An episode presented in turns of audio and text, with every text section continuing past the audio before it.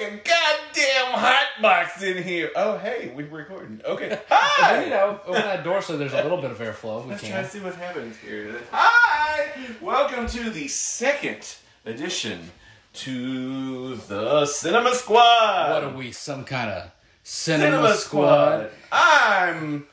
slightly tipsy, Michael Graves. I'm just kidding. Hey, it's fine if you are. And I'm Seth. And uh, yeah, unfortunately, Jason can't be with us this week. Be-bong. Yeah, but we uh, send him all our love and appreciation. And I'm you. sure he'll be here next week. And we'll make sure to tell him what next week's film is. But this week, besides talking about uh, recent movie news, we will be talking in depth about this week's movie, which is... Who Framed Roger Rabbit? So, uh, we'll get to that a little later on. First, though, you know, how are you doing, Michael? Just kind of uh, while I'm pulling this uh, up, how's your week been? It has been today. Okay, so it's been a very exhausting week with me because um, I'm I'm training for management at the Boston restaurant Name Eat, and I pumped out fifty-nine hours this past week. My ankles and feet both feel it, but mm-hmm. me physically, it, it it's so much joy to me because I when I get there, I'm there from like eight o'clock in the morning to like ten thirty, eleven o'clock at night. I know it sounds like what, yeah. but the time inside a restaurant goes by so fast that yeah. it's it's bonkers. So you know, I'm I'm almost in a similar situation, and in, in the sense of you know, because I, I started a new job, yay, and it's a lot busier than my other one with more mm-hmm. responsibilities. And the best part about it is that the day goes by. You know, it just flies by, which is. Hmm? Like, daylight come and we want to go, go home. home. It's true. It really is, but you know, it, it's. You know, it, but I like that. I like a day going by fast when you're just doing work and getting it done. Right. The good thing about it is, it's like you're, you're doing your business, you're learning. I'm learning um, different aspects. As a matter of fact, for the past three weeks, I've been working as the, at the host stand. So I've been learning where all the tables are, where the rhythm is, how to seat people, how to greet people, all that stuff. I mean, it's just normal things, but getting acclimated to. I saw you with that cheesecake. Well, you saw me with that cheesecake. Let me tell you what, I devoured the freak out of that thing. It was so good. Yeah. Blackberry tart. Mwah! I'm Chef's to, kiss. I'll have to plan a time to come uh, to Boston.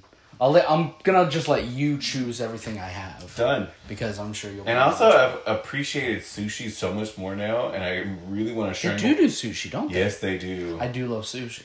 And let me tell you something. The Iron Cross roll, add mango to it. Humana, humana. It's so good. It's so good. Oh, God. But, uh... Um, so, uh, I, I finished my three weeks there. I have three weeks in each area of the front of the house before I get into management. So the next three weeks, I'll be running food. So I'll be taking food from the kitchen. I'll be working face to face with them. And those guys are a hoot in the back of the house. And a half? And, uh, more like a third because... Oh. It, a third is less than a half. I know this. Get your act together, people. But... No, it's, it, there's more of them, so it, it counterbalances each other, I guess. Maybe. I don't know. Whatever. Maybe. I don't know. But I'll be working with them and, and touching bases with the tables and everything of that nature. So I get to go look on that aspect of it. Also, our to-goes on like Fridays and Saturday nights are... It's bonkers. Do that again. Fantastic. Well, it's it's good to. I'm I'm glad everything's working out for you. Uh, yeah. Yeah. This uh, and the only d- downside about that is my social engagements are limited to like Wednesdays and Sundays. So. Right, which is why we're uh, recording here on a full moon and Sunday. It is a full moon. It's a full moon, Ooh, baby. Werewolf in Mississippi. So blue moon. I am, uh, but I am glad that we were able to meet for this because I, you know, I, I like a. weekly routine of this, and I really thought our uh, first episode was good. We're we're still Love getting it. our uh, audience and everything, but I think as we post, it's going to be better and better. I know uh, our good friend Shane is going to be listening to this episode uh, because he has seen the movie we're talking about. But before who has it? Well, we'll talk. We'll so, talk about that. But talking about some uh, news, so. Uh, So I don't know how much you, you, as you said, your uh, social interaction hasn't been uh, very much lately. And also you may not be within the circles who talk about these sort of things. But we are about one hundred days or so out from uh, the next Spider-Man, Spider-Man right. No Way Home, which is supposed to come out this December. And we have still yet to get a trailer of any kind. I'm kind of excited about it. And so, but apparently there's some news that tomorrow, Monday, which will be the twenty-second? Today's the Wait, twenty-first, right? Hold on. You check that time. twenty-third. Tomorrow's the twenty-third. Tomorrow's the twenty-third. So on the twenty-third, uh, there is CinemaCon, where Sony has a two-hour presentation. Now, you know, because with the Marvel, Disney, Sony deal, Sony is over the marketing and a lot of the aspects when it comes to the Spider-Man movies. Right. Even though Disney dis- distributes them and... Uh, I heard you about to say destroyed it. Destroys. I, was, I don't know what I was going to say for a second. Uh, uh, distributes them. Even that sounds weird.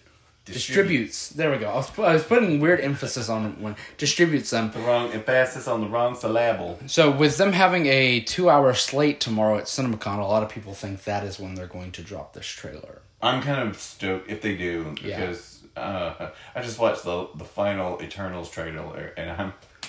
I... I, uh, I just... I'm Yeah, and Chloe Zhao uh, yes. directing that. I, it's It's really great. And this will be also connected to it a bit, because someone asked Kevin Feige, producer and head of Marvel, uh, what the casting situation looked like for Fantastic Four. You right. know, asking, are they going to get big names or go in the route of getting relatively unknowns, like they did for Chris Hemsworth, Tom Hiddleston, right? And that route. So he said, you know, the great thing about the M C U is that they will have they have a mixture of that. They'll have their Hemsworth and Hiddlestons, but they'll also have a Benedict for Doctor Strange, or Christian Bale for the new Thor movie as Gore the Gore the God Butcher. Right. So it's very it's going to be very interesting as we see, because you know the big fan favorites for those two, or at least when it comes to uh, Mister Fantastic and Invisible Woman, is still John Krasinski and his wife uh, Emily, Emily Blunt. Blunt. Emily Blunt, which I'm sure they would do a great job. They're not my first picks, right?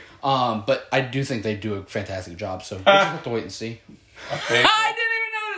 Anyway, I did. But we'll see tomorrow if there is a trailer for Spider-Man No Way Home. And if there is, I'm sure that next week we'll be definitely talking about it. Definitely, definitely. So, uh, I mean, but also, it'll be a week away and everyone will have seen it. And I don't know what could be said about the what people see that we'll be able to add. But we can definitely try.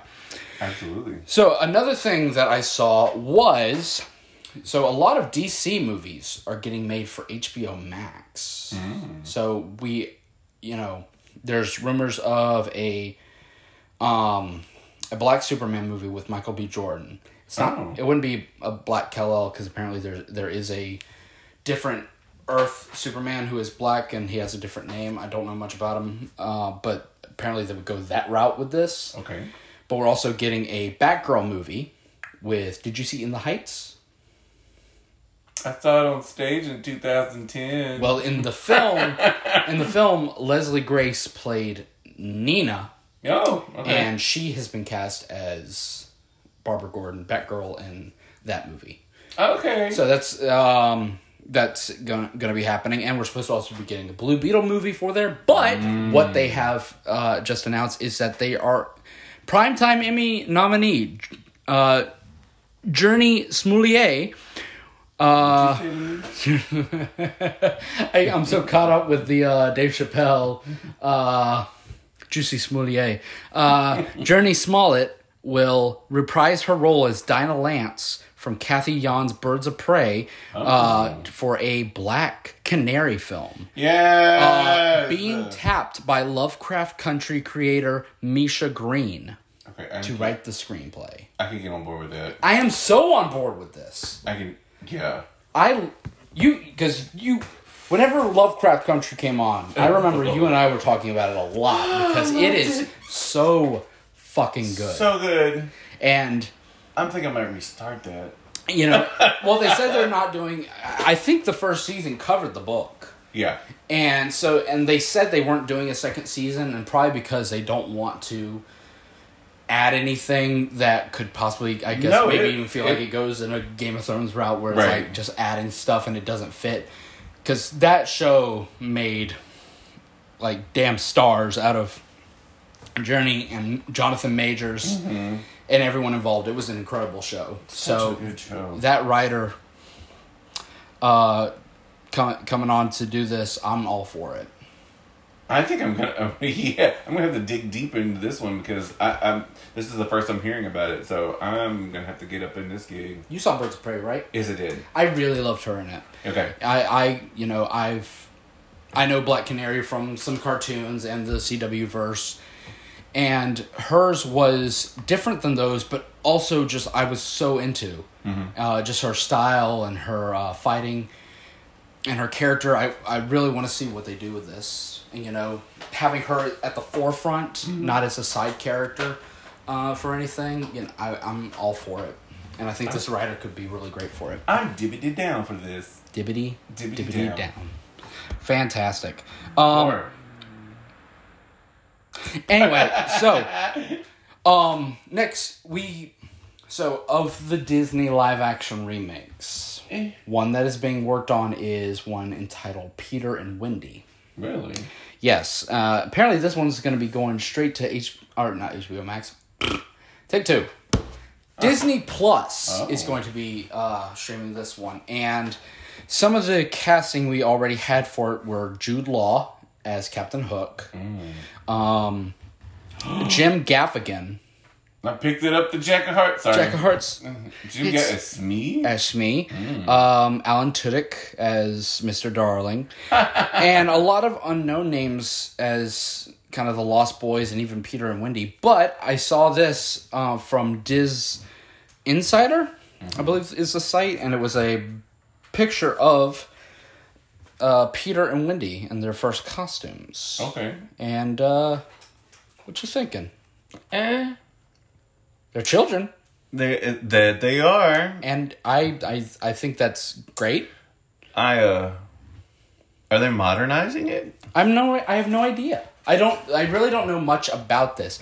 It was. It did look from their description of this film that it was gonna be kind of a dark take. You know, um, it looked like they were describing it as like Peter Pan meets like The Revenant. No. I'm like, is a giant bear going to rip Peter or Tinkerbell sh- to shreds? It's such a... I don't know. I don't know about... How How have you felt generally about the Disney live-action remakes? Okay. My personal opinion about Disney live-action movies is... I like where you can take something original and go forward with it. Don't remake it. Like, I was upset about Pete's Dragon... Mm-hmm. I really just want want. What the trial with that movie? It was a musical. Yeah, it should have stayed with it. A dragon. A dragon. I, I swear, swear I, I saw a dragon. dragon. I mean, come on. Yeah, I mean those that when I saw Pete's Dragon for the first time, the original, because mm-hmm. uh, I actually haven't seen the remake. Is this is just such classic feel, right? You know, uh, it was cheesy in all the great ways and heartwarming. And the music was very... Uh, it had Helen ready. So good, right? And so, yeah, I mean, I mean, I don't know. I th- I think for me, and I'll, I do want to hear more of your thoughts, for me, none of the live-action remakes have improved on what came before. I would rather right. watch everything, all the original Absolutely. films. The, the Lion King remake, was it, if you want to call that a live-action. Yeah. Because, you know, it wasn't really live-action, but... And the Jungle Book, just uh, why? I don't know.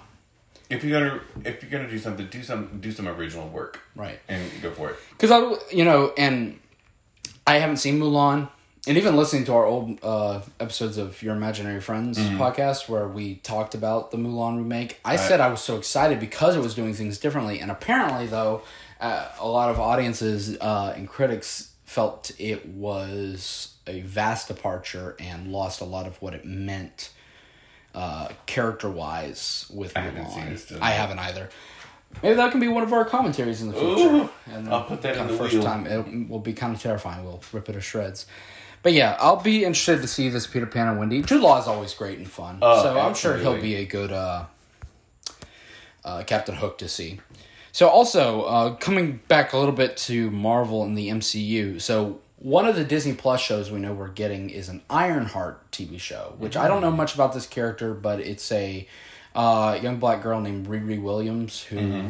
makes who is kind of a successor to Iron Man. Oh. So, but we got news that apparently she will be making her M C U debut, not in her Disney Plus show, but in next year's Black Panther: Wakanda Forever. Really? And, I'm, and I also, like I said, I really don't know anything about this character, so I don't know how that character could possibly tie into um, Wakanda, because I, be- mm. I don't believe she's around there. But I could be wrong. I could be very much wrong. But I am very much excited to see them carry on the... Because Iron Man...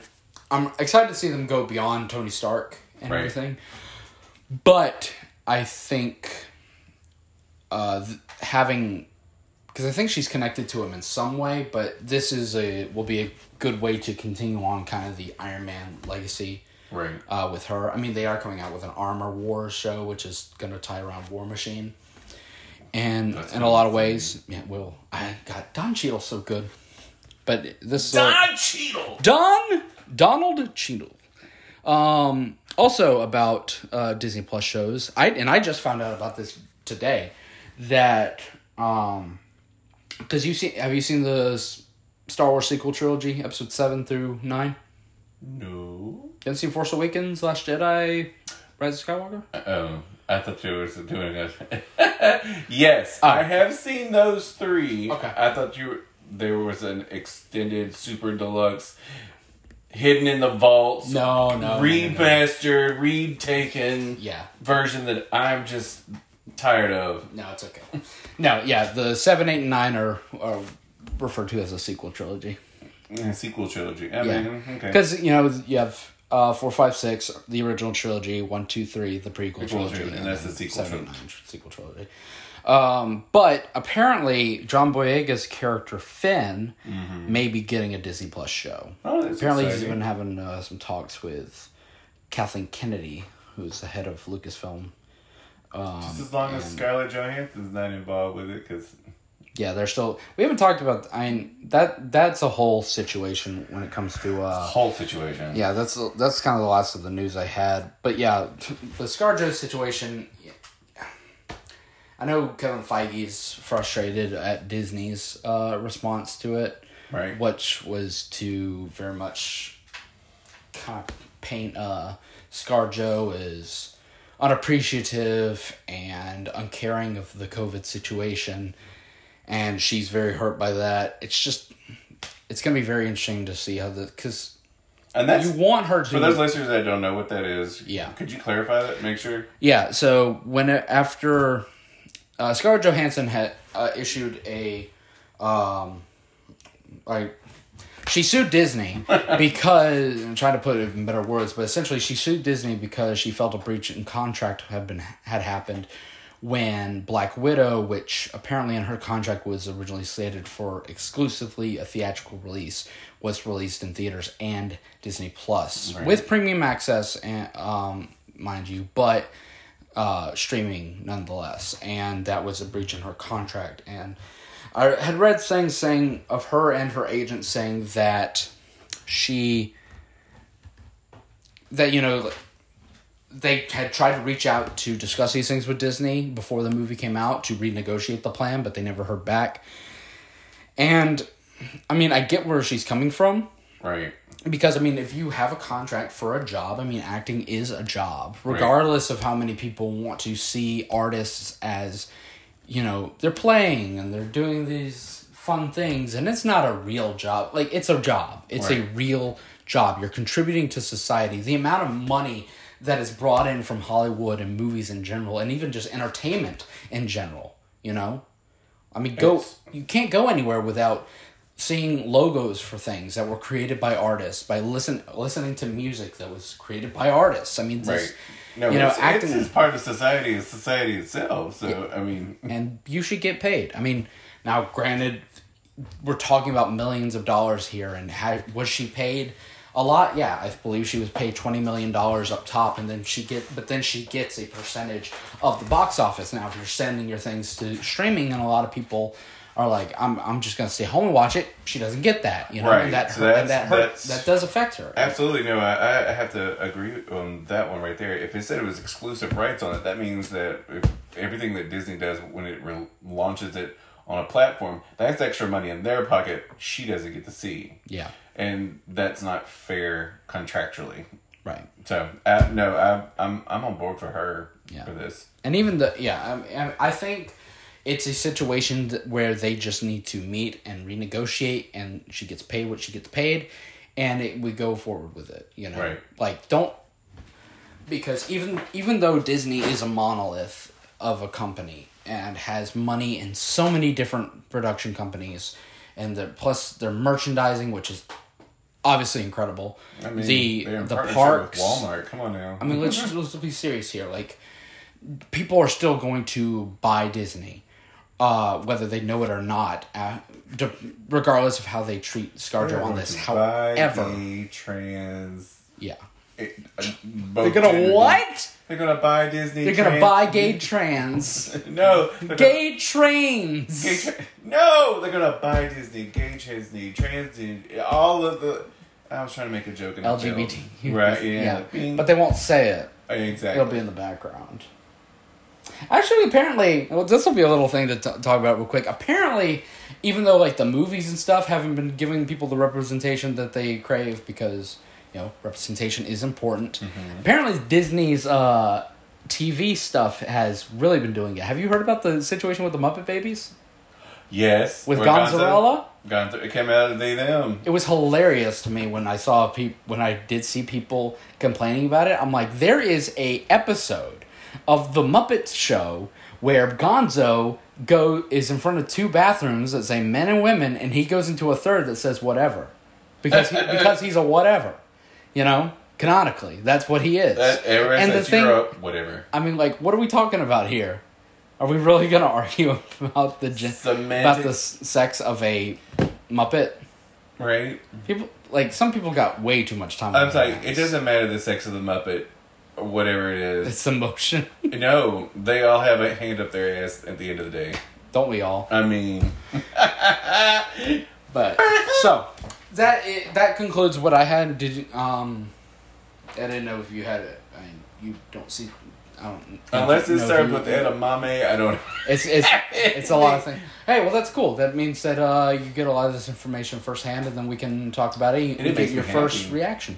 So we're gonna take a little break here, and then we are going to come back and discuss Who Framed Roger Rabbit. See you guys in a second.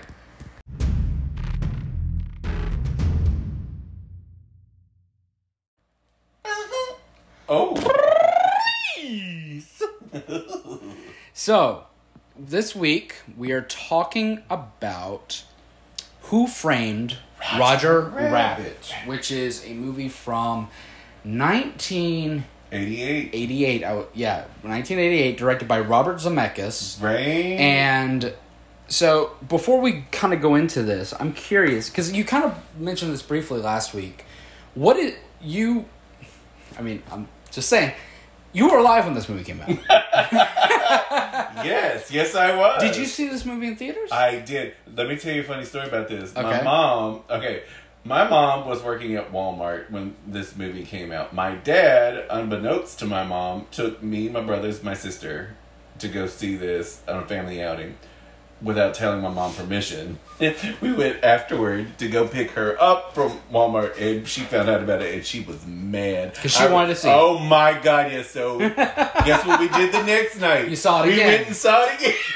Listen, I mean, if there's any movie you'll see twice. Because there's one thing we'll talk about, because we'll kind of do what we did last week, is and going from beginning to end of the movie and talking about different details, is that this movie is littered with small details that oh, make right. it so damn good. Tell you what, I rewatched, okay, I rewatched it last, yesterday morning before I went to work, and then I watched it again today, because yesterday I was a sobbing piece of shit. because there was a couple moments that it, it didn't hit me. I guess it, it's because I've gotten older that it hit me, and I was crying. Really? I was, yeah, like emotionally. Like memories me. from watching it. Uh, no, like I, I felt sympathetic for Eddie Valiant. Like, like I like his him oh. and his brother Ted. It, it gutted me. There, like, there is such. A, we'll just dive into. Okay. It. So yeah. So for also we'll we'll talk. Have you read the book that this is based off? Who Censored Roger Rabbit? No, I have not read that book. Do you know anything about the book? I know it's called Who Censored Roger Rabbit by Kevin. So do you, are you? I aware, can't remember, but yeah. Are you aware that Roger Rabbit is not a cartoon character in that? Yes, he is a comic strip character. Correct.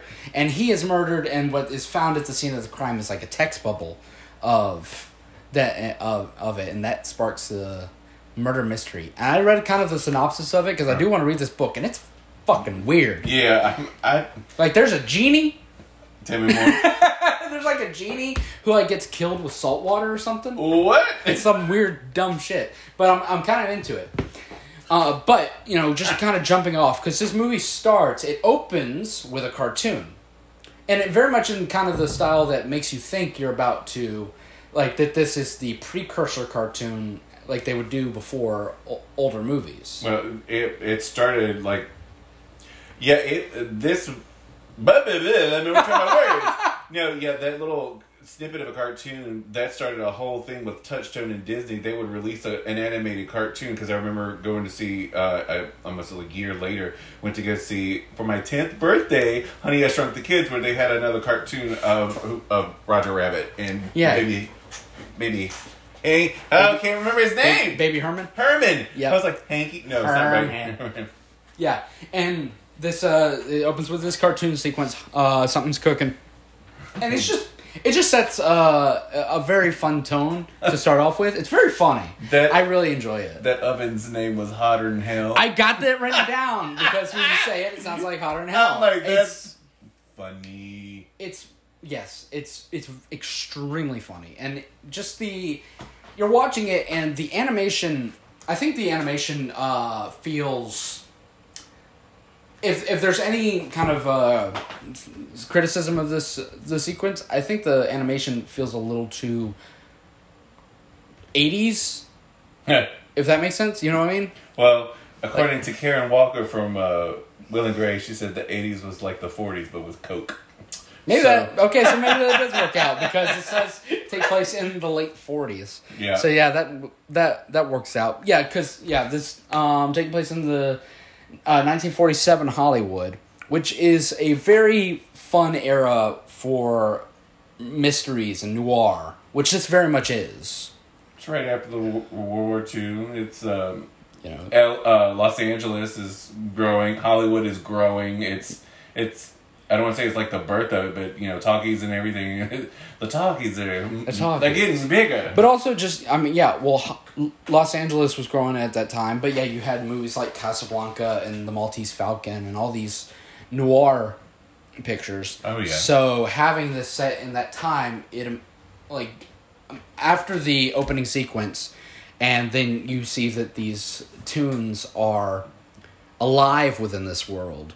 You then see introduced to Eddie Valiant, the the P I, and as he's walking through this world, it very much gives that feeling of the uh, the nineteen forties, and you know you, the rail cars, and even I've played the game L A Noire, and I just, I think I, I played that too. I just get that feeling whenever I'm, I wa- I was watching it earlier, and I and I really like it. So you see Eddie Valiant, played by.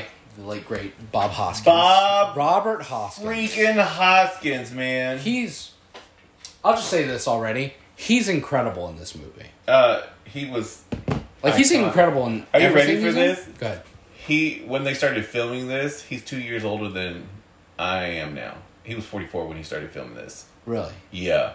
And I was like, holy Jesus Christ. Now, do you know that uh, he was not the first pick to play? Yes. Do you know who was? Uh, I think... I No, I no, I knew about Judge Doom.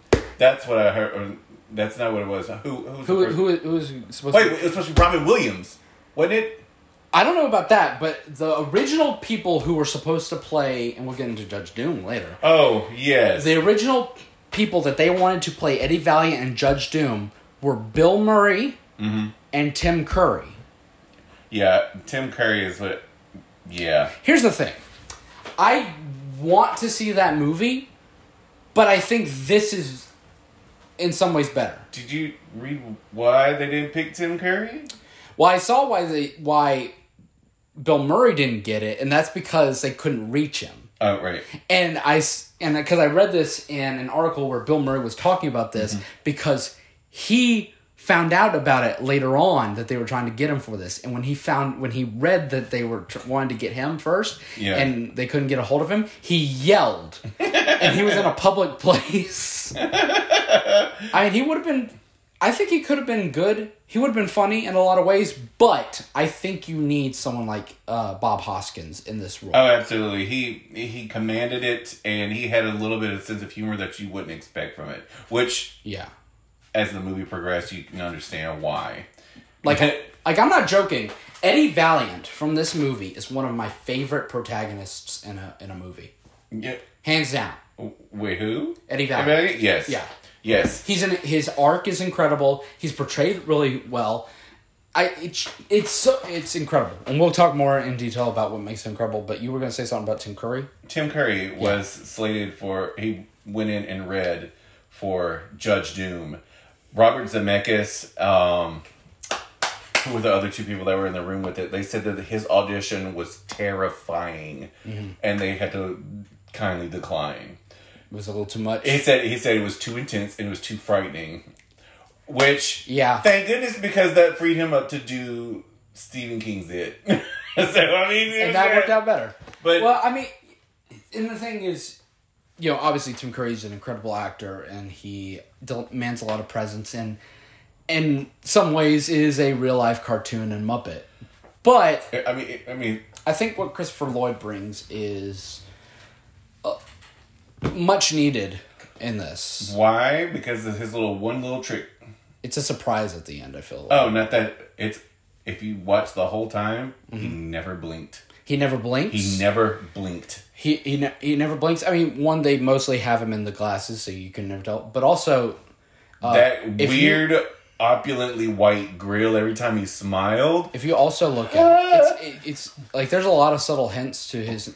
Uh, mischievous nature, but also if you look at him, even when he's indoors, his cloak is like blowing in the breeze, right? Like it's a cape, uh, like or like an evil uh, villain. So he's fantastic. But yeah, I love um, the P I, like Eddie Valiant's character, and he goes and he talks with R K. Maroon, mm-hmm. which I meant to look it up before here. Is R K. Maroon?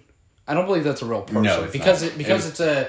play on the old uh, Looney Tunes when they're like, what a maroon! Exactly. So I think, yeah. And, he, you know, he's given the job to spy on Jessica Rabbit, mm-hmm. uh, f- trying to coerce Roger into a... I don't know what their real plan was. Like, it, like why were they wanting to uh, show these things to Roger? Like, because they, they knew, wanted he he knew they were he was their scapegoat. Get the it was to get Eddie away from what was really going on. Well, like they wanted, yeah, but like the even the reason they give him because they they're like we want you to go take pictures of Jessica. Uh, she's messing around with uh, Marvin Acme, and you know, but like the reason they give him to take these pictures because they're really complaining that he's like messing up his lines and he's not, he hasn't been focused. It's like, I guess they were wanting to just kind of shock him into. Like it's stars? Like it's a bird. It's a bird. It's not stars. Look. Yeah, I, I, I guess they were just trying to be like, you know, your girl's not for you. Put your mind in your work and you'll be okay. Right. I guess that was their their. Plan. Then he stumbles Jessica Rabbit. We're going to get to Miss Jessica. We're going to get to, yeah. So as Eddie's leaving that place, you see all these, like, subtle... And this is what I talk about with the details. Like, in the background, just having, like, a cattle call. And it's all these these cattle just... And I looked up some trivia on this. Okay, go okay. ahead. Give so, me. You know about the pelican little del- driver with the, yes. on the bicycle? Do you know why they did it that way? Why? It wasn't supposed to be like that. Every time that they tried to get the bicycle to go, it kept falling over. They're like, we just wanted straight lace. They couldn't do it. So they're like, just emanate, an, an, emanate, animate a drunk pelican on there. So that's how they had to do that. That is incredibly funny. Because the amount of, you know, nowadays, you know, you have C G I and computer animated things interact with a... people all the time. The ability for these animated characters to interact with real people and to... in so many ways, feel like they're really there. Right. Is unbelievably done within this. And this is also the first, I think, and only mm-hmm. motion picture to have Disney and Warner Brother cartoons. Yes. In in it. And we'll I actually kind of want to talk about this a little early because yeah. the, I remember hearing that, you know, in having, you know, you'll see glimpses of like Yosemite Sam, Porky Pig, and Dumbo and stuff. But when it comes to the two big characters of Warner Brothers and Disney, that being Mickey Mouse and Donald Duck and Bugs and Daffy, that they have to be on screen at the same time. Well, they had to sh- they had to have the same amount of screen time, so right. they I read about that too. But you see a glimpse of Bugs in the beginning. Yep. And he's by himself. Yep. And that's why Mickey drags Minnie at the end. Yeah. But also I think it's when later on, when you do see uh, Mickey and Bugs together in that big moment, you see Mickey for a little longer than mm-hmm. you see Bugs. It's not much longer, but it's still there.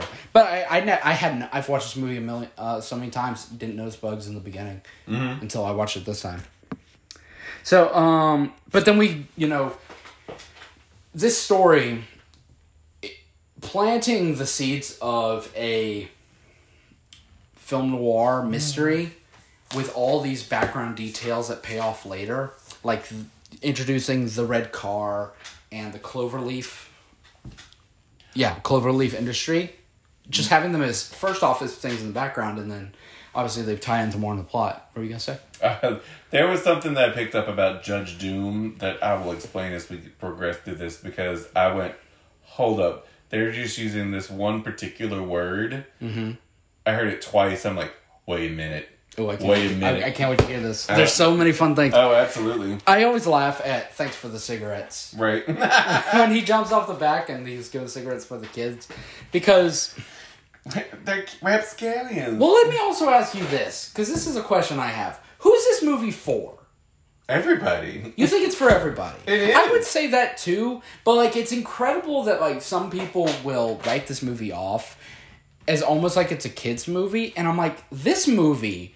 in terms of the things they deal with mm. and the things they talk about, because he like he goes in there to get a camera from his old girlfriend, right? Uh, to use for this, and he says, "My camera's in the shop," and she goes, "Wouldn't happen to be the porn oh. shop, would it?" No, she said pawn shop. I heard porn shop. It's pawn shop. I'm pretty sure it's porn shop. Hold on. Please look this I'm up. Look. I... You're gonna have to go to Disney Plus, go to the scene, and put on subtitles because I'm I'm almost certain that I... she says porn shop because. You know, he would have had his camera and he would have taken pictures and then gone to get them developed. No, it was pawn shop because he uh, he's a drunk. He's a destitute. He's given up on it, so he's selling his shit. So they both comp- they're both possibilities. Well, let's, well, Disney Plus put the word porn on their subtitles. Let's, let's, hold on. I mean, I hope they would. Hold on. It's one of the many edits that this movie has gotten to uh, maintain some sort of decency. But I mean, that's what I'm talking about. Like, you have kids smoke, like these kids, I mean, you don't show the kids smoking, but implying that these kids are smoking and, you know, you have your main character who is a, you know, a drunken man. And You're broken, man. You... Uh, he is broken. I mean, his backstory is just, you know, because he goes into there and then he uh, has an altercation with, uh, oh God, what was his name? Um... Angelo, and Angelo. He, he's picking fun at him, and then you hear this story, you know, it's like, what's his problem? Toon killed his brother, dropped a piano on his head, which is such a, a hilariously morbid thing to right. say. She did, the way that she, her delivery was deadpan, and it yeah. catches you off guard, because it's something that you would see in a cartoon, yeah. but when it happens in real life, right, it, it, it happens to a person. Like the the idea that a cartoon character dropped a piano on a man's head and it killed him, and that's also like, you know, we see throughout the sh- the movie that the the tunes have a different logic to them than obviously people do. Right. So, you know, you drop something on their head, it's all funny. But the idea of dropping a piano and then finding out about the safe with Marvin Acme later, that's gruesome. Very like, much so. Like, that safe drops on Marvin Acme's head, and it probably exploded, you know? Yeah. Blood everywhere. It's horrific to think about. God, I'm so excited to see which of it it is. Um, Hold on. While you're bringing that up. So, he goes to the Ink and Paint Club for uh, Jessica. You got it? Pulling up the clip, yeah. Okay. Damn it! What? Sorry, I went too far. It's okay. Uh, but he goes to the Ink and Paint Club for, uh, because Jessica Rabbit works there. Right. And th- it's really when you look look at the pink, Ink and Paint Club. What you got? You got that camera of yours? Mine's in the shop. Pawn shop. Anyway. Pawn shop. Okay, I'm sorry. Look, I hey, I always heard it as porn shop. Okay, so it's the pawn shop. Okay, okay, that does make sense, and I do. I'll I'll contest you that. Okay, but you know that would have been something else, though. That would have been a completely different story. Because I mean, the but the movie deals with these heavy themes of absolutely. Like alcoholism, murder, um. You know, we're about to get into the whole uh, sex motif. Oh, yeah. But so, or even now, so the original book, and even I think the movie does it very well in a lot of ways, being an allegory for racism within Hollywood during this time frame. You know? I mean, you look at the Ink and Paint Club, Toons can perform there, they can be, they can work there, but they can't watch. Right. You know? The, what was it called? The Cotton Club? Yeah. In, within and, the forties? It's ex, it's an exact allegory of that. And uh, as you see the way they're... I also noticed a little bit of racism that happened up in their show when Jessica makes her room, but we're getting up to that. Mm-hmm.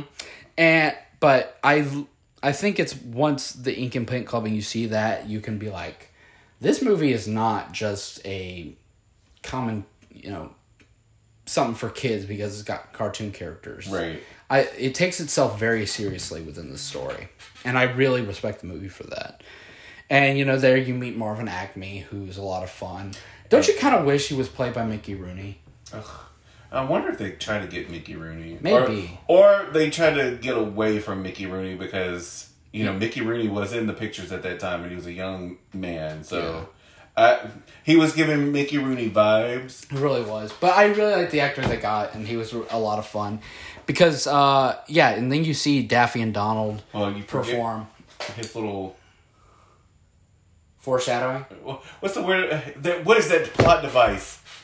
There's a plot device in movies, and this is where where it, it sets up for foreshadowing. Mm-hmm. What is it called? It's not, it's not a MacGuffin, because that's something completely different. Yeah. It's a uh, Philosopher's Stone. No. Chekhov's gun? Check up, maybe?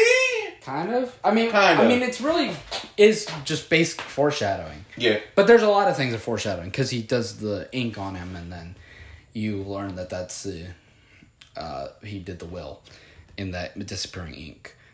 Uh, but you see the Daffy and Donald uh, sequence, and yeah, like we were talking about of them having the amount of screen time.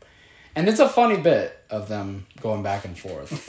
It's Hungarian Rhapsody part two. Yeah. I mean, Friends List. Dun, dun, dun, dun, dun, dun, dun, dun, dun. Yeah, that it's... hold on, hold on. He's despicable. I can't, I can't do... Can anyone tell me? It sounds like a funky cat. That's pretty good. I, I can't tell what this duck is saying. But... That brings up another question. Why are ducks seemed as imperfect or like having a speech impediment? Because of their bill? Is that what makes them comical? I don't know. Because they're aquatic. Sounds, sounds, sounds like Winthrop. Winthrop? Tenther, tenther! Tenther, tenther! Gary, Andy! Indespicable. Absolutely. Got to slip out there. Winthrop from The Music Man is actually Daffy Duck. Oh! There's a rabbit hole for you. A Bugs Bunny hole? I I knew I should have made that left point at Outback quick. Oh my gosh, that would actually make kind of fun. Oh. Bugs Bunny is Harold Hill. it, it fits! I ain't got trouble, my friend. I got my foot caught in the door. That means carrot. What's up, Dot? Stop! Sorry. Anyway, but, uh, yeah. And then, I love I love the introduction of Betty Boop. Also, oh. one of the best jokes in the whole movie. I want scotch on the rocks, and I mean ice. Right. And, and then it brings him... That is... I didn't fantastic. understand what that meant when, yeah. as a kid. So my you dad brought him some rocks. Yeah, I was like, what? As a, I remember as a kid, laughing, it's like, ha ha ha, he's drinking on rocks. Why? And then, why? You're drunk, Michael. No, just slightly tipsy. I mm, got it. No, but uh, that Betty Boop. You know, that was the original voice of Betty Boop. I think so. I think I read that. And did you know that she was also the aunt, that crazy aunt in uh, Christmas Vacation, National Lampoon's Christmas Yes, Vacation? I did know that. Is your house on fire, Clark? But I like, I do like that even in his... Uh, Prince died fifty years ago. The blessing! Sorry. Sorry, that's one of my favorite movies. I do love that even in his uh, his prejudice towards tunes, he has an appreciation for Betty. Well, I mean, yes, because I mean yeah. she she says everything went colorized and she's out of work. She still, it, yeah, she does her thing and. And if you look at the, at their desk later, which we'll talk about all the details. Oh, on desk, I'm probably gonna cry again. You see a you see a Betty Boop doll. Yep. On Theodore's uh, desk. Was Betty and Teddy a thing? Oh, why'd you gotta talk like that? I when they admire her, not that they wanted to do her. Boop boop boop doop. Oh, oh, Teddy. Oh my god. Can you imagine Betty Boop have... No, never mind. Like, her real voice is, oh, Theodore. No, that's her, that's her post-sex voice. uh, that was so good. Honk. But after meeting her, we then see Jessica Rabbit. Now, when it comes to Jessica Rabbit, it confused a generation. Can I be honest? Uh, better than anybody I know. I get the aesthetic of her. Mm-hmm. She's not my type. She's very forties. She was an embodiment of Veronica Lake. Yeah. Um, and Rita Hayworth. That was definitely Rita that was, Hayworth. It was all of that. Little, but, but you know, like the hourglass, the huge hourglass figure, large breasts, huge ass, uh, skinny waist, the the red hair I love. The stepping, uh, oh, covered the half the face. Oh, so good. And then she was on, like, those stilettos that had yeah. her, like... Her design's fantastic, and right. I will, and I'm not like, oh, she's hideous, but, you know, and, I, like, obviously she is gorgeous, but... It is, you know, I'm just saying of my personal taste. You know, sure. I know a lot of people, you know, they grow up and they're like, oh my God, she's, so, she's smoking hot. She, she is good looking and she definitely serves that for uh, the mm, whole character um, and the way she interacts with uh, men and everything. And Kathleen Turner voices her, but she's not credited. You know why? Why? Because the singing voice, there's the first time that you heard her mm-hmm. was singing, and it was Amy Irving, who was Spielberg's wife, right? It was a singing voice. Time. Yep. Yeah. Which is sad because Kathleen Turner, she made that that dark raspy. I, I, like I even knew who that was because when she started speaking, like Mister Yeah. Valiant, like I, I thought I remember telling my dad, it's like that's the lady from Romance in the Stone. He's like, shut up. He's like, shut up. Dickhead. John Wilder. John Wilder. I will say that Je- Jessica has two of my favorite lines in this whole in the whole movie. One being, "I'm not bad. I'm, I'm just drawn that way," and two, responding to Eddie's, uh, "What do you see in that guy? He makes me laugh." Just deadpan. Because that, in so many ways, is is honestly beautiful. Right? That, like, this... that her, you know, obviously people look at her and they're like, she's gorgeous and stuff. What does she see in this rabbit? It makes her laugh. Well, I mean, that's it. Like, Eddie she, actually talked when he was talking to Betty Boop. He's like, that's he, like he, she's married to Jessica. Yes, Rabbit. And she Betty says, says, "Yeah, what a lucky goyle." Yeah, she sees her as the lucky exactly. one. Exactly. It's so beautiful. It's so fantastic. I love Roger and Jessica's no. relationship, but it is a little askew because she is voluptuous. Uh, she is ta- She's playing patty cake. God, Marvin Acme. I keep it keeps t- getting me off guard every Patty time cake. I watch this. Yeah. Patty cake. Oh, oh, Marvin. Patty cake. And then Patty cake. Patty cake. And I'm doing the pictures. Oh, it's so good. But really, I mean, like I said, I mean, it's like anyone who watches it, they're like, this is a a fucking allegory, right? You know, and it's making them cheeks. And you see your second bit of foreshadowing and, and different stuff, because you see your foreshadowing with the invisible ink and reappearing ink. And then you see it with Roger and the alcohol, you know? Little, like, these things that occur, and that. You're like, oh, that's a funny little thing that happens. And then when it comes back later, it's so well set up, you know? Right. Uh, having Eddie uh, see those things. But also it just shows, it informs on Eddie's mind, because he he's a great detective. I mean, you know, he, yeah, it's, he, yeah, yeah. I mean, he's he's yeah. he is. I mean, I mean, he, he went in profession with him and his brother. Like he, it, it's ingrained in there, and I love everything when he goes back to his office. So let's talk. I like about, we saw talk about everything. That now. Huh? Let's talk about that. Now. Yeah, because it's it is one of the one of my favorite um, film moments in. Telling a character's backstory without explicitly showing it. Yep. Seeing the office, seeing the do-do-do, the do-do-do. Seeing his brother's desk with the spider webs and the dust, um, seeing the Betty Boop doll, um, seeing their cases where they I mean, say Huey, Dewey, and Dewey. Yeah, Huey, Dewey, and Dewey uh, kidnapped. Goofy was a spy yeah. or accused of being a spy. That's I, hilarious. That's kind of funny, and then.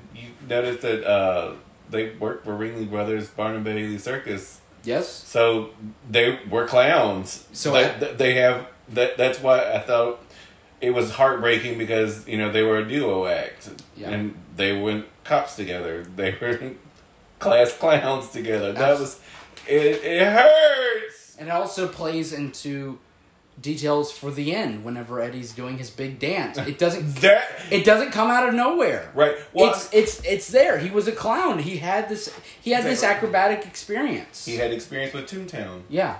So, well, not just Toontown. Like he had like his ability to be creative like that does come from Toontown, but also like his acrobatics. He was in the circus. Oh, absolutely. And you it's, know to and juggle. It's And, you know, so many people could, if they're not paying attention, they'd watch it and they'd be like, why is he doing this? This doesn't make sense. It's all there. You just have to watch it and pay attention, because the movie is littered with these details. Littered. It's amazing. And so you were, and you said this is this a lot of this really impacted you. It did. Um, I don't know. I was just I, I kind of miss my brothers. I haven't talked to them in a hot minute.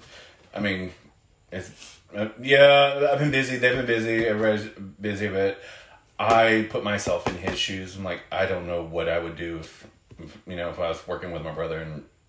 A tune dropped a safe on his head, or a piano on his head. I, I, I probably would follow the same suit, and it it, it, it hit me really hard because I'm as old as almost as old as Bob Hoskins was when he was in this movie. So it was yeah yeah. I mean, so but no it it it it, it showed roots of family already in here, that he had a life before what we see him there was, and he had joy. It's just been covered up, and like Dolores, they've already they established that they had a relationship, and you see pictures of them already together. They they they were a three act. It was two two was it two two flatfoots and a floozy. They opened up their oh, own business. Yeah. So she run, ran the downstairs bar, and then they had their private eye uh, business upstairs. Right. It's it really like I said it's, it's fantastic storytelling. Oh, absolutely. In, in the way they portray it, and you see it really weigh on on Valiant and Bob Hoskins, again, this shows how great of an actor he is. That was also a great continuous one shot too. It went from him like at mm-hmm. night, it went all the way through, and it brought him back, and it's like he slept through the whole night while we were going down memory lane with him. Yes. So that was a that was a really nifty shot. So a fantastic moment. Because then, and after getting that backstory, we go into him waking up the next day and learning that Marvin Acme's been murdered, and everyone believes it was Roger. Right. He has motive, and it's very much a Toon thing to do, dropping something on someone's head. And while he's at the scene of the crime, he, we meet Judge Doom. Dun, dun, now, like, I feel...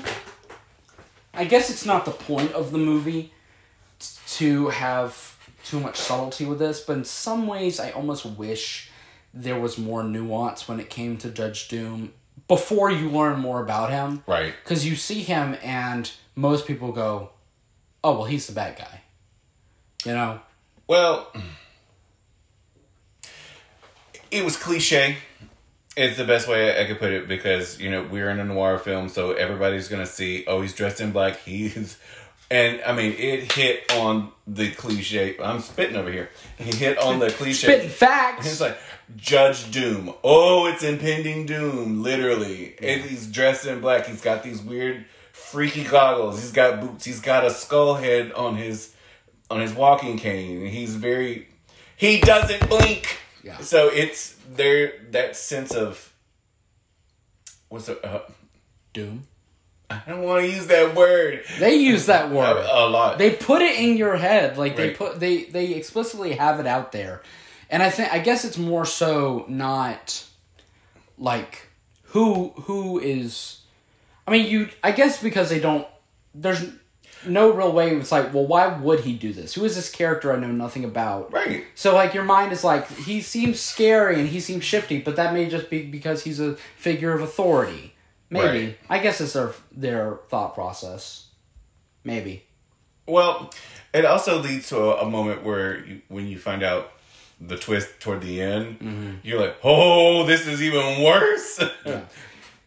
Now, and uh, there's something about this scene that I want to talk about, but it ties more into something later, so I'll talk about it then. Okay. Um, so, you know... He leaves this situation, and Eddie goes home, and then he... This is where it sets up, where this is the first time that word was used, by the way. Go ahead. When he leaves, he's like, why is the, like, his, I guess not really the partner, but, like, the the chief of police officer that mm-hmm. it had Eddie there, he, they want to know who Judge Doom was, and it's like, he had, uh...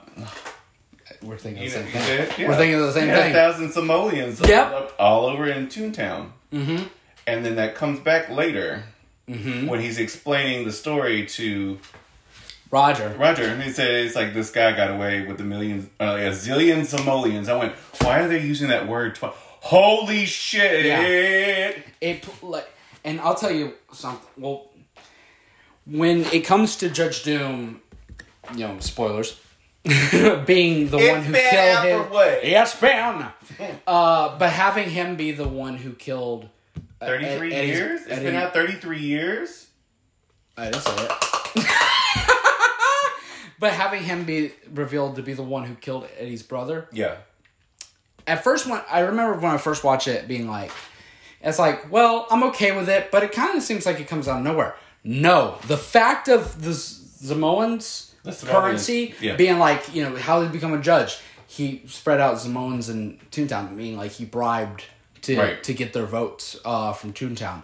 And then you find out later that uh, the case that he and his brother were working whenever the guy got uh, guy got the drop on him and then killed his brother was because he had robbed uh, a bank in Toontown. A bank in Toontown and got all the Samoans. It's so incredible. Like, it's again the, the details. It's uh, it's, it's insane. There, but you, you just gotta pay attention. Exactly. Um, but then we, you know, he goes back to his office and encounters Roger, and the the relationship between Roger and Eddie through the whole movie is really great. Right. They work. They play off each other so so well, and I really like the slapstick that they have together, the character growth that they they have. You know, because being there and they, you know, they go with the weasels, which the weasels are great. I, right. I love the weasels in this. they're so cheesy, but they're so, like, you know... Did you know there were supposed to be seven of them? Yeah, like a play on the Seven Dwarfs? Correct. But there's only five. They they said they were getting tired. Of anime? Yeah. There wasn't a lot, like... There was a lot of animation. Yeah, I mean, the, like, the, you gotta have each of them having their own personality and each of them doing something different. Right. I think uh, they had the right amount. And, yeah, but, you know, he... Him... handcuffing himself to uh, Eddie and doing kind of a Dick Tracy thing. Oh, there was a dick joke in that. Fantastic. Did you... Is that a rabbit in your pocket, or you just haven't seen see me? It was yeah, straight up erection. It was fantastic. And then, you know, trying to cut cut it off. And then, but this also goes back into what I'm talking about, where the movie... You could have took your hand out the whole time! Yes. Such a great joke. But having Only when it, it was funny. Only when it was funny. If them having the allegory of racism when it comes to the way tunes are treated, when Roger's talking to Eddie and being like, you know, left is the only thing we have. Right. Him, he's literally standing on a soapbox. Yep. It's like, it's so good. Mm-hmm. I I really love that stuff. Um, now, did you ever find it weird that Eddie just randomly goes home and takes a shower? Like, he leaves Roger there. He's like, look after him. And then he's like, it cuts to him at his office and he's getting out of the shower. Right. Okay. Like, I never thought about it, but then I was watching a video that was talking about it. Apparently, there's a deleted scene where he was in a, like, trap by Doom, Judge Doom, and he, mm-hmm. like, gets all messy.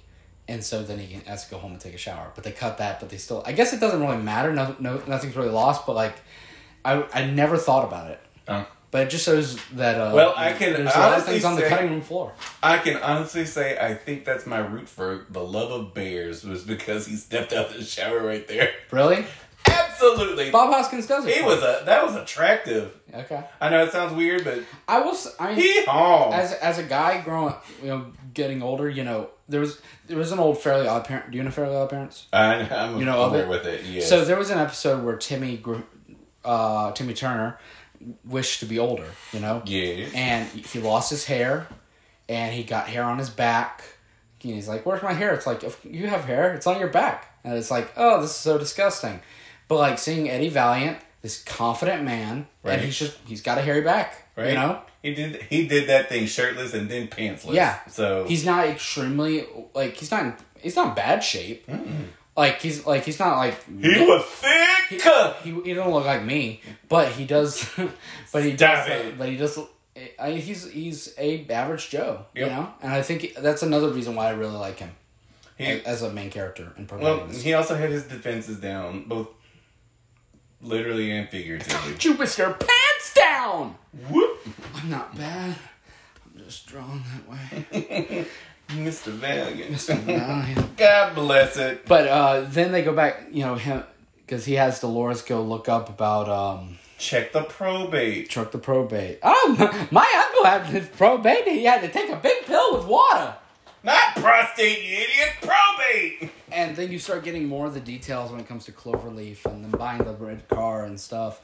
And all that stuff, it like it brings it up in a very organic way. But it doesn't focus on it enough to be like it's holding your hand. Right. Like, if you come to these conclusions yourself, you feel smart. It's subliminal. I yeah. mean, you can see... Like, at the very beginning, like, when he was leaving to go get on that railway, you can see where it says that Cloverleaf was taking over the, the, the railroad. Mm-hmm. Or the...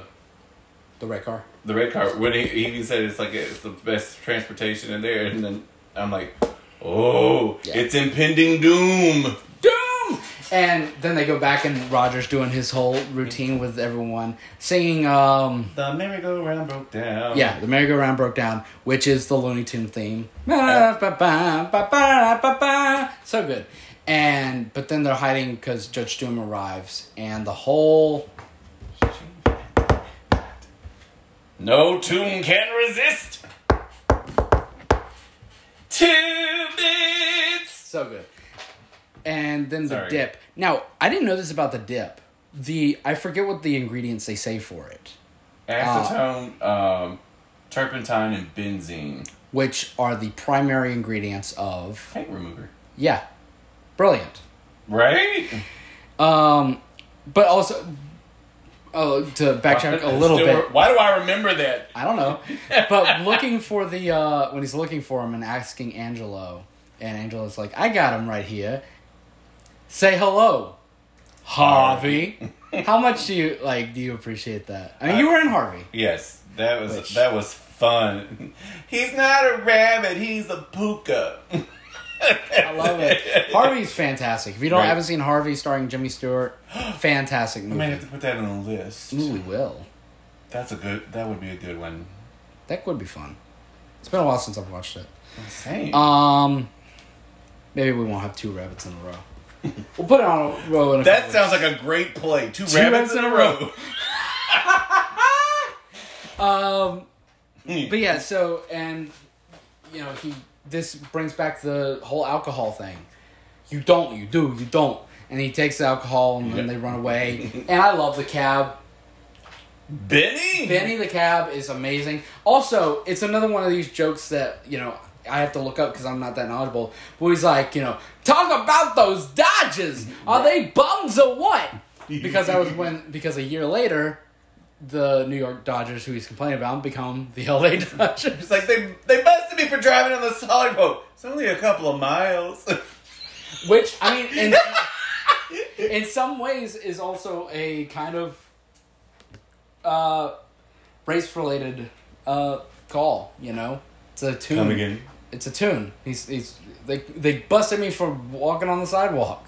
You know? Driving on the sidewalk. Right, but like, oh, you know, I got you. Yeah. Like of the times, you know, but, it's like but, you'd be busted for like, it's like, I'm just doing, like, he's a living thing, and so him on the sidewalk is like, it's it's whatever, but because he's a car, like, they'll make up different rules for him and stuff, what, which I mean, makes sense, but I mean. But, but that's why he tagged on, it was only for a couple of miles. miles. That was funny. So good. Hey, Roger, what do you call the middle of a song? I don't know, bitch!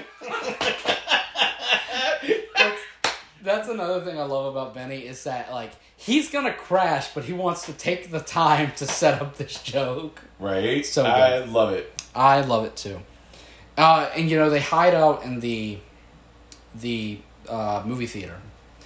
And that's where you get the backstory of his him and his brother. And... A two, no. And it sounds so genuine, you yeah. know? Roger is a great character, and he really... You know, he has a silly side, but he also, like, he gets mad, you know? Right. He gets, you know, sympathetic. He He's not, the Toons aren't one-note characters. They have, They're all the notes. They have full-fledged characters, and you really see that with them. And Ro- Roger Rabbit is one of my favorite cartoon characters. You know why they made him like that? Why? They said he's an uh, an amalgamation of the big three artists. He has like androids, aliens, and wizards. No, of artists, not of the adventures. um, no, he he has Disney quality like look. He has uh, Warner Brothers, hu- uh, timing, humor.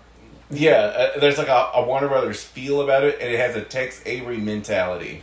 Mm. So it was like taking all three of those, and, and that's why the animation kind of looks. What we call eighties. I love his design. Oh, absolutely. Yeah. He's very patriotic. He's got red, white, and blue. America loves that. He's got your primary colors. Kids love it. He's a rabbit. He's got bow tie. Furries love it. He's got bow tie. Bow ties are cool. Yes. The Cersei gays love it. So, you know, he goes there and then... They have the little news on the march segment, and he learns about Maroon selling to Cloverleaf, which leads him there. That's the connection! That's the connection! And then he goes there, and, you know, he intimidates uh, Maroon. Because the whole concept, I don't think we even talked about it, if they're looking... R K. Maroon had... Um, right.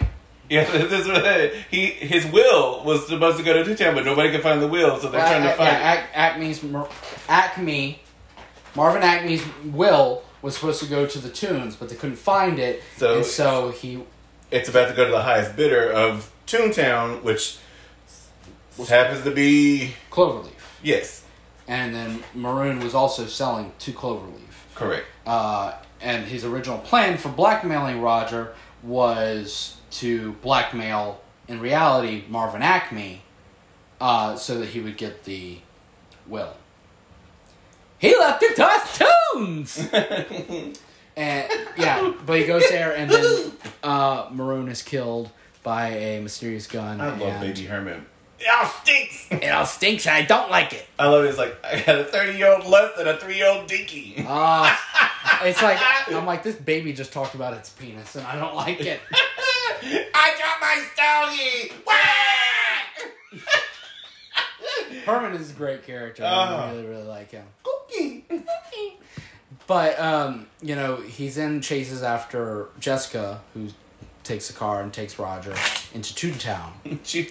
She wanted nobody to hurt her funny bunny. No, don't hurt my funny bunny. And then we get to go to Toontown. But him grabbing his... First, grabbing his gun, his animated gun, absolutely, given to him by Yosemite Sam. Yep. Uh, and everything was really fun. And then pouring out the alcohol. Again, it just... It takes its character seriously. And their growth and their progression. Funny it, note. You know, Robert Zemeckis... That's a funny note. Robert Zemeckis? Robert Zemeckis, who directed this movie, mm-hmm, also directed... Back to the Future. Mm-hmm. That same tunnel was used in both Back to the Future two and... Oh, really? Movie. Yep. Didn't know that. Uh, that makes sense. I mean, it has a similar look, so yeah, I would believe it. Robert Zemeckis has done a lot of great stuff. I um, mean... Can just, we talk about The Frighteners? It was not... Uh, I don't know The Frighteners. What? I don't know The Frighteners. Don't yell at me. Michael J. Fox? Where he could see ghosts? That's Back to the Future Part three! What? You've never seen... You've really never seen The Frighteners? Why would I lie? No, you did. I, you do tell the truth better than anybody. What?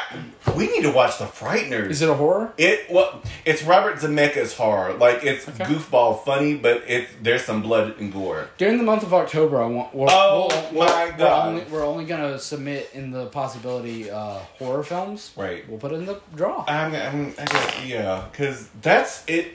It, at first, I love Robert Zemeckis, so I'm... It was panned at the movies because everyone was like, hee-haw, but the more you watch that everyone movie... Everyone was like, what? Hee-haw. Was it reviewed by donkeys? It pretty, pretty much. Jackasses. Bunch of...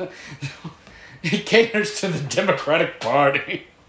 I mean... but, anyway, uh, yeah, Frighteners is a really good, like, whodunit movie. Oh, it's got that, uh, what's that guy's name? Uh, Christian Bale. No. Michael he, J. Fox. Keep going. Well, he's going Christopher Lloyd. Oh my God. I'm, I'm, I'm... Bette Midler. You know. Hold on. I can't. Darren Criss. No. Darren Criss. Thomas like Hayden four. Church. I mean. Wait. Tobey Maguire. You're you're you're listening. Jeffrey Combs. Jeffrey Combs. And Jake Busey. Gary Busey. Gary Busey's son Jake is in it. Oh. Oh, there's a plot twist there. Oh, my God. We need to watch The Frighteners. Even if we don't watch it for the month of October, we'll watch it. Absolutely. That'll be fun. Okay. So, so anyway. Uh, but yeah, so he goes to Toontown, and there's just... We could talk an hour on the details in Toontown, you know? Smile, darling, smile. That's like, whether it's the song, all the other characters you see, um, Droopy. This is there. This is your floor. There. Going up the floors, you see uh, Roadrunner and Coyote. Yep. Um, and, and must we forget Lena Alice Hy- in Wonderland. Oh, I was going to say Lena Hyena. That's, Lena Hyena? Is that the that's her Jessica name. Rabbit? Yeah. Oh, my! Oh, my! So, it's hilarious. But that, that's Lena! But that Alice in Wonderland... That's funny. For a good time, see Alice in Wonderland. It's fantastic. Um... Yeah, and then we, you know, you then see, oh, you encounter Jessica. mm. You see Jessica, and, you know, she saves him from Doom. And then it's like, Doom's behind it. So great. Jumping um, through the puddles. As they're leaving Toontown, chasing after Doom. And then we get, you know, we get the, the line, what do you see in a guy like him? He makes me laugh. And then we get the moment that was censored. You know about this? Yes.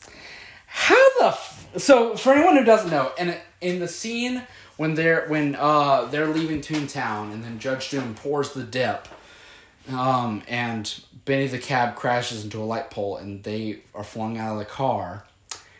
In the original movie, yep, and the original V H S tapes, yep, uh you could see that the animators had animated Jessica Rabbit's vagina.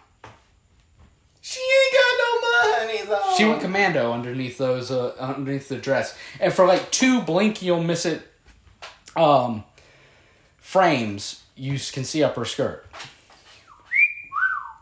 Why would you do that? Same I guess because it's just so quick you won't see it. Same reason in nineteen eighty-eight, the the artist that made Little Mermaid's palace had put dicks all over it. The dick, the dick. It's yeah. so weird. But so yeah, but now, but nowadays uh, they edited it out and or reanimated it and put panties on her, or just they covered it with the dress. That's the oh. way I see it. Right, we got it. But yeah, yeah, same thing. They covered it, and I mean it's not a big deal. But I guess I guess for some that I, I don't know why you have it, like. But it wasn't. I don't think it was something so big that you need to fix it. But them fixing it, I don't care. Like, nobody. It's just to, such a weird thing. Nobody wants to see animated cooch. You don't. I mean, I would do. Um, what goes in there? You make me laugh. And then you get your climax, which is just fantastic. After with reveal after reveal, having Eddie do the dance, which is really fun. You find out that Judge Doom is the sole prop or sole stockholder of Cloverfield. Cloverfield. Cloverfield? Same thing. Oh, God, I can't hold my camera still. Cloverleaf! And, and what his mission was... And that he is, in reality, a toon. Did you know who he was supposed to be? Who? It was never revealed. Ronald Reagan. No. It was supposed to be revealed that... Oh, he was a toon. That, uh, that he was the hunter that shot Bambi's mom.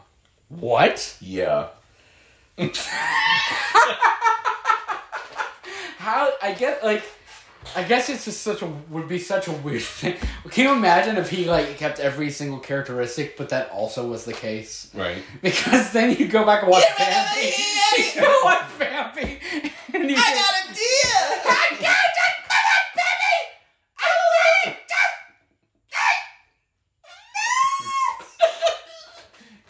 just. Sorry for everyone's ear. Uh, but you know it's it's inc- it's it's re- honestly it's kind of horrifying. Yeah. When you like when you really watch this se- segment of him changing, like I can't imagine. Like I don't remember watching this as a kid. Like I, I can't remember the first time I watched it. I think it was like a teenager, but.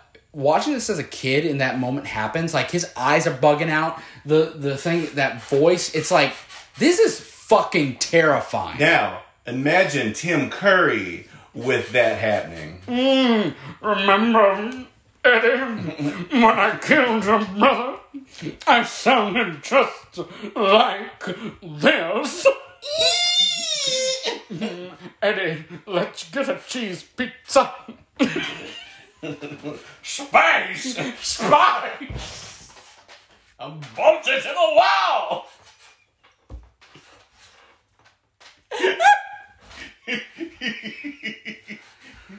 Tell me, Eddie, do you have Prince Albert in a can? You do! Well, you better let him out! Uh, uh, uh. Which is funny because I love, I mean, the weasels, they, they died laughing. Yeah. He's knocking them dead. He's killing them. To me, that was the the funniest setup. It's like, oh my God, all these little anachronisms. Like, yeah, you're knocking them. You're slaying them, kid. It literally happened. Yeah. That's how you kill them. And they set kid. It up at other points it's, in the movie. You're like, I like your cousins. Your cousins. It's like, no, you remember what happened last time? Maybe there were seven of them and two of them already died. Right. But, you know, it's a great moment. Uh... Bob Hoskins, it's a, it's a funny routine and uh, really fun. And he, you know, gets the upper hand. First off, when he first crushes walls, him... Walls! That, uh, I mean, that... No, that doesn't rhyme with walls. No, but this does. I... So good. Uh, but he gets the upper hand and uh, he splatters the dip on Judge Doom and he dies. Wow! Wow! Wow! And a very, a, and a very much kind of Wicked Witch of the West... esque. I'm melding. And it's fantastic. Wow, wow. And tying up, and then, so, and then you have the the plot point of the will, mm-hmm. and like the thing is, because I when I was watching it today, before we came to the, this meeting, I mean, you know, we had, you know, he talked, they bring up the will, and then earlier, whenever he first encounters Roger mm-hmm. after the murders occurred, Roger's like, I wrote her a love letter. I found a random scrap. I just gra- took a scrap of paper and I wrote it down. And he wrote it down. And then he's still holding on to that. And then he has it. So he has it on his person. And then when they're running away from the bar after the shave and haircut, two bits, mm-hmm. drinks the alcohol, when they are in the Weasel's car and he jumps into the back to get Benny out, mm-hmm. you see the paper pop out, and Eddie grabs it, and he puts it in his pocket. And, like, just... The, like, they keep throwing it in your face to be, like, to see the piece of paper. Well, even... So that later on... Even Jessica said it. It's like, he... It's like, he just gave me an envelope. It was just a blank piece of paper. Yeah. And so, and so that's why she threw it away, and then that's, that's where, where Roger, Roger found it. Yep. And so then... And then Eddie remembers that because, again, they establish how good of a detective he is. And you have him, how do I count the days? My name, Marvin Acme, leads to my last will and testament, the Toons! And you well, have this big it, moment. But it's because it was written in re- disappearing, reappearing ink. It's so, yeah. Again. And then it wraps up in such a beautiful way well, of no, the Toons. Or Pussy. And having... God, I could not believe my ears when Sylvester's a pussy. I was, I was like, like... Pussy? Cat? It's like, finish it. A pussy. Or a woodpecker. Or, all right. The, the audience is just watching, like, fucking Green Goblin from Spider-Man. Finish it. Finish it. He just, it just leaves it on pussy. That's the name of my band, Leaves It On Pussy. Done. And we get a happy ending to what I think is a fantastic movie. I Don't you concur? Well, didn't it... How many Oscars did it win? It had to have won at least like something for visual effects if they had one at the time. Let me look this up. Get back over here. What are you doing? You look that up because, it, yeah, like I said, I it won three Oscars. What did it win for? It won uh, best uh, film editing, best effects, sound effects, and uh, visual effects. Best visual effects. I mean, it does. It absolutely deserved best visual effects. It is incredible what they were able to do with this movie. And I love it. It's it had one of the most terrifying villains. I, I remember having nightmares as a kid because of his eyes. Yeah. Because they were so like... I mean, no joke, this is one of my favorite movies. Yeah. Top. Hands down. Top thirty favorite films of all time. It would be my top fifteen. Top fifteen? Top fifteen. It's it's up there. Like... Yeah. It it has nostalgia for me um, and my family, and almost it caused a rift. So uh, uh, we kids got to go see it twice. So if, if we were to, um, uh, I, I'd asked Jason to send me his thoughts, and I don't think he did. It's okay. Uh, he's recovering from a headache. Oh, but and I hope he feels better. But um, you know, last week we gave a rating, uh, for the Suicide Squad. So this week, right. giving a rating. I'm gonna I'm gonna give Who Framed Roger Rabbit a ten out of ten. Uh, definitely, uh, I agree. Yeah. Ten Bennies out of ten. Ten Bennies, ten, ten Brother Theodores out of ten. Ten teddies. Ten teddies. Oh! Not ten titties. Like, ten titties. Ten titties. Ten titties. That's what. That's what. And then here comes the the Iron Man. Not Iron Man. The Tin Man. The Iron Man. Robert Downey Junior He's like out. Ten titties. You say. By the way, did you know that they had to counterbalance her action for her tits? Like, for walking? Like, instead of normally going up and down? Yeah. Like, her, it was counterbalanced to go, like, down, up. I don't know, it's weird. Or, but listen, Jessica Rabbit could not exist in real life. Right. The, those angles. Her, the, I mean, her calves are huge, though. So, right? I mean, and so, I mean, it was voluptuous all the way up, so she may have been able to support it, but she'd been a little top heavy. Her back would have been like... Right. So, but that's uh, that's Who Framed Roger Rabbit. It was Judge Doom. Actually, it was Marvin Acme. It was Judge Doom all along. Doom, doom, doom, doom. It, actually, I think my name is R K. Maroon. He framed Roger Rabbit, right? No, I don't think he knew Judge Doom had, had killed Marvin Acme. He was just doing the yeah the, the so, side gig. So the answer of Who Framed Roger Rabbit is judged him. Also, apparently, the, so the movie does not have a... Uh, yeah, that was very sad. You know who voiced that shoe? Wheezy the Penguin from Toy Story? Nancy Cartwright. Shut up! Mm-hmm. Oh. Who, if anyone knows, is the voice actor for Bart, Bart Simpson. Simpson. So, um, but yeah, but the movie does not have a question mark in its title, despite it being a question, because apparently having a question mark in your title is bad luck. Explain that to Who's Harry Crumb. That movie was a stinker, but I love that movie. There's also apparently a phrase that comes from this movie called bumping the lamp. Yes. Because, because in the scene, whenever they're in the back, of, in the kind of the speakeasy area of Doris's, Dolores' uh, bar. A hooch cellar. They, they knock the hooch cellar. They bump a, a uh, lamp, and it swings, and the phrase is to say, like, go in the distance and showing... I will find my frame. I will go the distance. Till I find my hero's welcome right. Where I I'm not doing it. Do it. I can't do it. That's the wrong note. Try to opt up. Yep. So that is Who Framed Roger Rabbit this week. We gotta pick a new movie. Do you still oh, have your randomizer? I do. So we have to. We um. I'm gonna try. I need to set up something so people, if they listen, can send in. Uh, suggestions.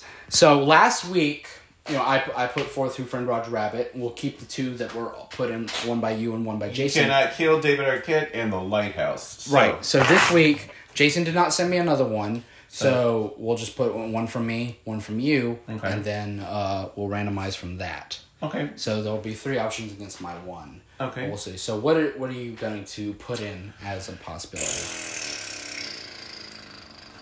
What's a good movie that I haven't seen in a hot, hot minute that I would like to revisit? Um,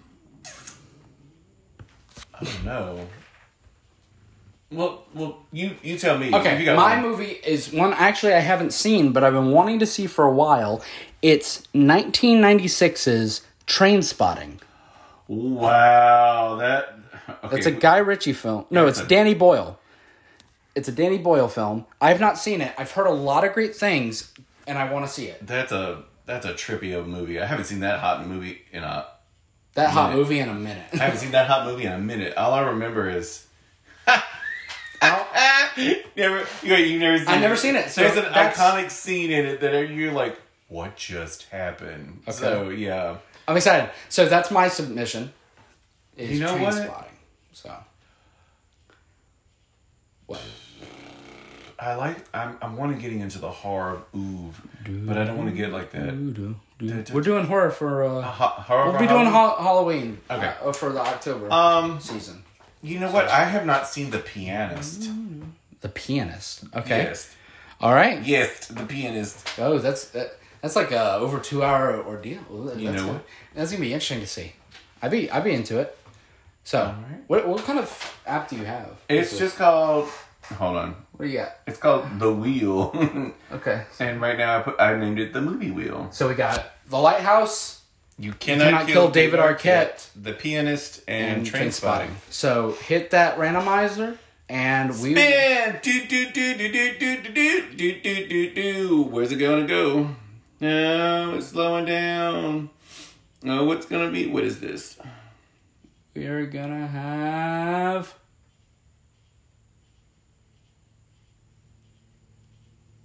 Boop! Oh. Trainspotting. Uh, it won by like a... Pfft.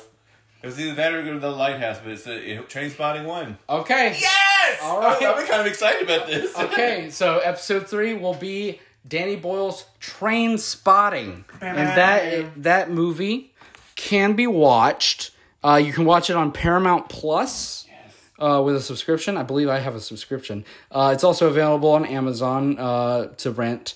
And also on Prime. Oh, I just said that. So you can watch it there. But please uh, tune in next week for our episode of Trainspotting. I'm very excited. I, like I said, I have not seen this movie, and it's one I'm very much. Uh, I haven't seen this movie in years. Apparently, it's free on Pluto T V. Is apparently a thing also. Yeah, Pluto T V. That's, yeah. So, uh, We'll see you guys next week, though. Hopefully, we should have Jason back um, because Jason's back. I definitely will want to hear his thoughts. I think he knows this movie, but if he doesn't, we'll all watch it and it will be fun. Absolutely. Now let's go find some air conditioning because it's a little balmy in here. It is a little bit. we'll, we'll we'll we'll we'll probably have to. We may have to start changing our spot here, but that's, that's fine. fine. Anyway, so for the Cinema Squad, I'm Seth. I'm Michael, and thank you for listening. And we'll see you next time. Cut print. Tony.